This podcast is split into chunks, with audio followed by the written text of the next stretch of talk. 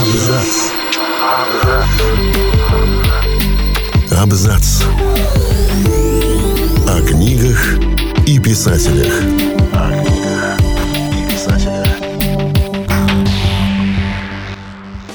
Всем привет, я Олег Булдаков. И сегодня я расскажу вам об Иоанне Бэнксе, который писал романы об анархо-коммунистической утопии, отправил Тони Блэру обрывки своего паспорта и сделал плейлист для своих поминок.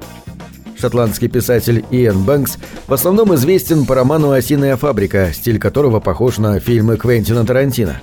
Однако у автора также есть множество и других книг, в том числе и фантастических – Рассказываем о том, почему книги Бэнкса любят миллиардеры и как в честь литератора назвали астероид. Иэн Бэнкс родился 16 февраля 1954 года. Его отцом был военный моряк, а мать профессионально занималась конькобежным спортом. Бэнкс рассказывал, что детство в шотландской провинции было счастливым и немного скучным, если не считать необычного хобби. Главной страстью мальчика было изготовление бомбы с сахара – даже в анкете для поступления в университет Бэнкс указал только одно увлечение – взрывчатые вещества. В университете он изучал философию, филологию и психологию. Был не слишком прилежным студентом и получал плохие отметки. Главным событием тех лет для него стало участие в съемках фильма. Вместе с еще 149 студентами Бэнкс стал статистом в финальной сцене комедии «Монти Пайтон и священный Грааль». Ему досталась роль одного из рыцарей, но в титрах его не указали. После университета Бэнкс не спешил начинать карьеру. Сначала он объехал автостопом всю Европу и США. После этого трудился менеджером по закупкам в IBM и техником в металлургической компании. Практически все свободное время посвящал писательству. Почти 10 лет Бэнкс писал в стол, пока не был опубликован его первый роман «Осиная фабрика». За следующие 30 лет он сочинил 28 книг. В основном научную фантастику и психологические триллеры. На каждый текст у него уходило не больше полугода, 2-3 месяца на написание и еще два на редактуру.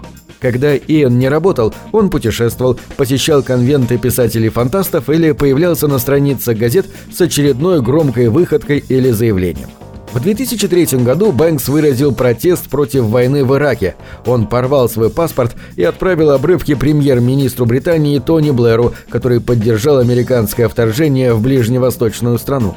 Писатель шутил, что без документа ему будет даже лучше, не придется ехать за границу в утомительные книжные туры. В 2007 году Бэнкс выставил на продажу коллекцию автомобилей и отказался от полетов на самолете, поскольку не хотел участвовать в загрязнении окружающей среды. Кроме того, писатель запрещал продажу своих книг в Южной Африке и призвал к бойкоту Израиля после конфликта у берегов Газы в 2010 году. Нил Гейман рассказывал, как на одной из вечеринок полиция чуть не приняла Бэнкса за грабителя, потому что тот пытался пробраться в гостиничный номер через балкон. Он явился по приглашению и мог войти, как обычно, через дверь, но почему-то решил этого не делать.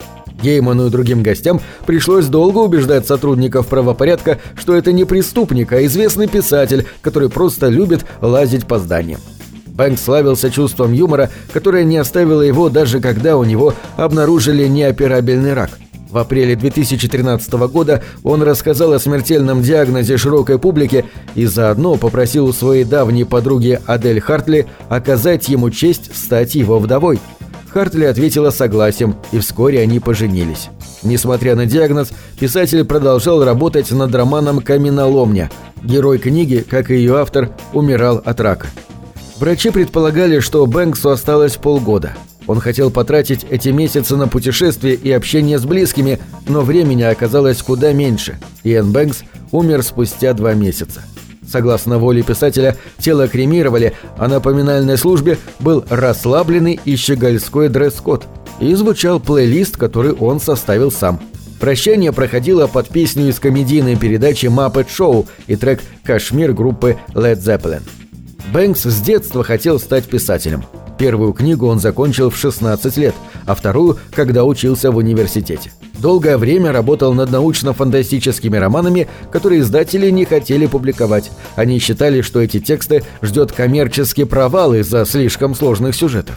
Тогда писатель перешел на жанр психологического триллера.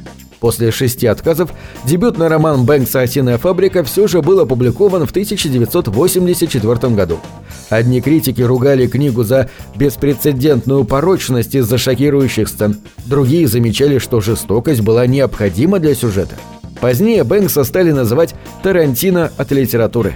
Американского режиссера и шотландского писателя объединяла любовь к нелинейному повествованию и изображению насилия. Бэнкс признавался, что ему нравились не все фильмы Тарантино, но такое сравнение считал весьма лестным. Большинство произведений Бэнкса входит в цикл о так называемой культуре. Это космическая цивилизация, которая выглядит как анархо-коммунистическая утопия.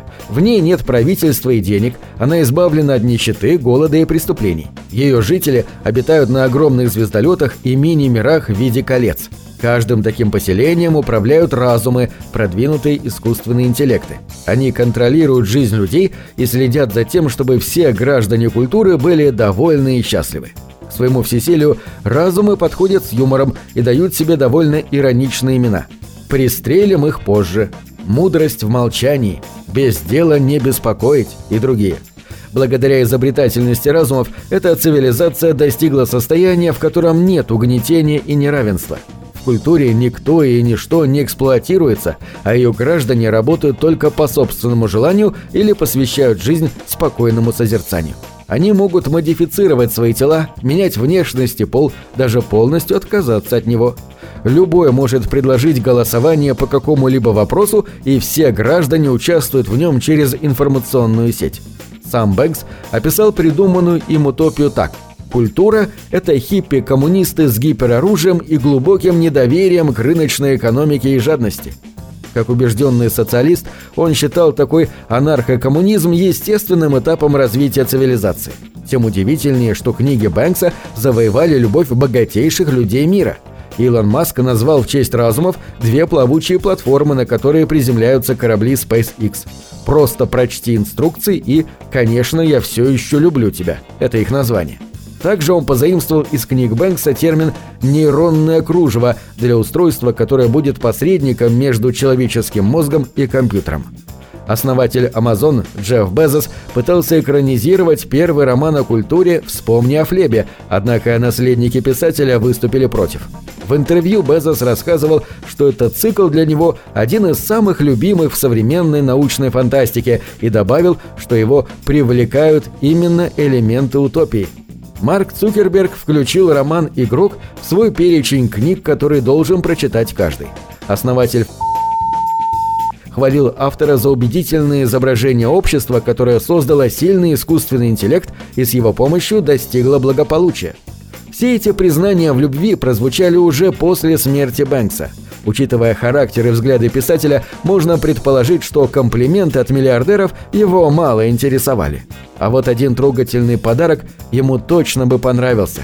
Астроном Хосе Луис Галаш назвал в его честь астероид 5099, который находится в поясе между Марсом и Юпитером. Галаш с детства был поклонником книг Бэнкса, они вдохновили его на изучение космоса. Он предложил переименовать астероид, как только узнал о болезни автора – из-за бюрократических проволочек эта процедура затянулась. Бэнкс не дожил до ее завершения буквально две недели. С 23 июня 2013 года космическое тело с номером 5099 официально называется Иэн Бэнкс. На этом все. Читайте хорошие книги.